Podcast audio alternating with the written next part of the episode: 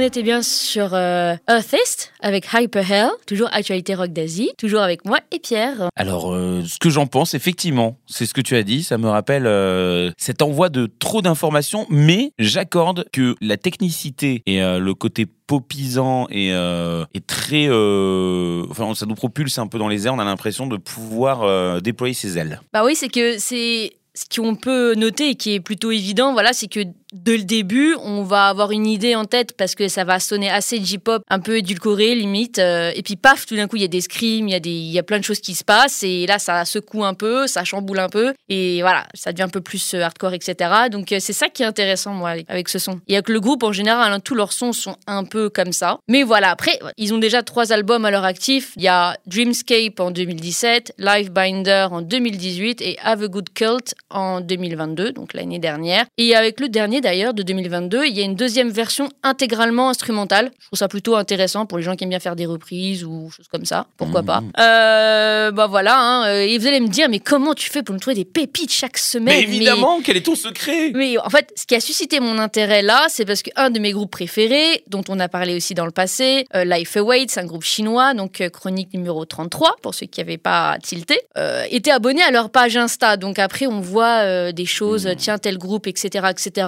euh, déjà abonné, on voit les noms, etc., des, voilà. Donc je lui dis, ah tiens, je like, euh, je m'abonne à leur page, et puis bon, bah là, il y avait une sortie qui était prévue, je gardais en tête la sortie, et hop, bah, dès ce matin même, j'ai écouté, j'ai kiffé, et voilà. Quel travail journalistique. Mais magnifique. C'est- C'est de l'investigation, c'est de la recherche, mes amis. Pour l'instant, pas de clip euh, à mentionner, juste un voilà, lyrique musique vidéo qui mérite tout de même d'être visionné quand même, hein, pour avoir un peu l'ambiance, l'esthétique du groupe. La plupart de leurs clips vont être du même genre, ça être des lyriques musique vidéo. On y poste de temps en temps des performances aussi euh, live hein, sur euh, leur Instagram, donc n'hésitez pas à les checker. Si vous n'avez pas l'opportunité d'aller au Japon, évidemment, Ah oui, c'est ce qui est le cas de quand même beaucoup de gens. dommage. Ah oui.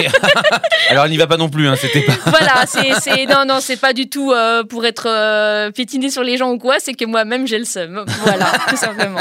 Étant donné que leur label est américain, peut-être aurons-nous un jour le privilège et les chances de les voir en Europe, qui sait? C'est tout ce qu'on peut leur souhaiter. Et donc, euh, ce que je voulais vous souhaiter aussi, c'est une euh, bonne soirée. Que j'espère que vous avez passé un bon moment avec nous, avec Earthist, donc euh, notre groupe japonais du jour. Stay tuned, hein, niveau Japon, il y a peut-être de l'actualité qui se prépare, il y a peut-être des petites choses qui se Mmh. passent, voilà. Donc, euh, restez sur Restless Merci pour ça. beaucoup, Kelly. De rien.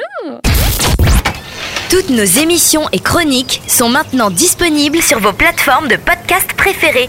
Spotify, Deezer, Apple, Amazon. N'hésitez pas à vous abonner.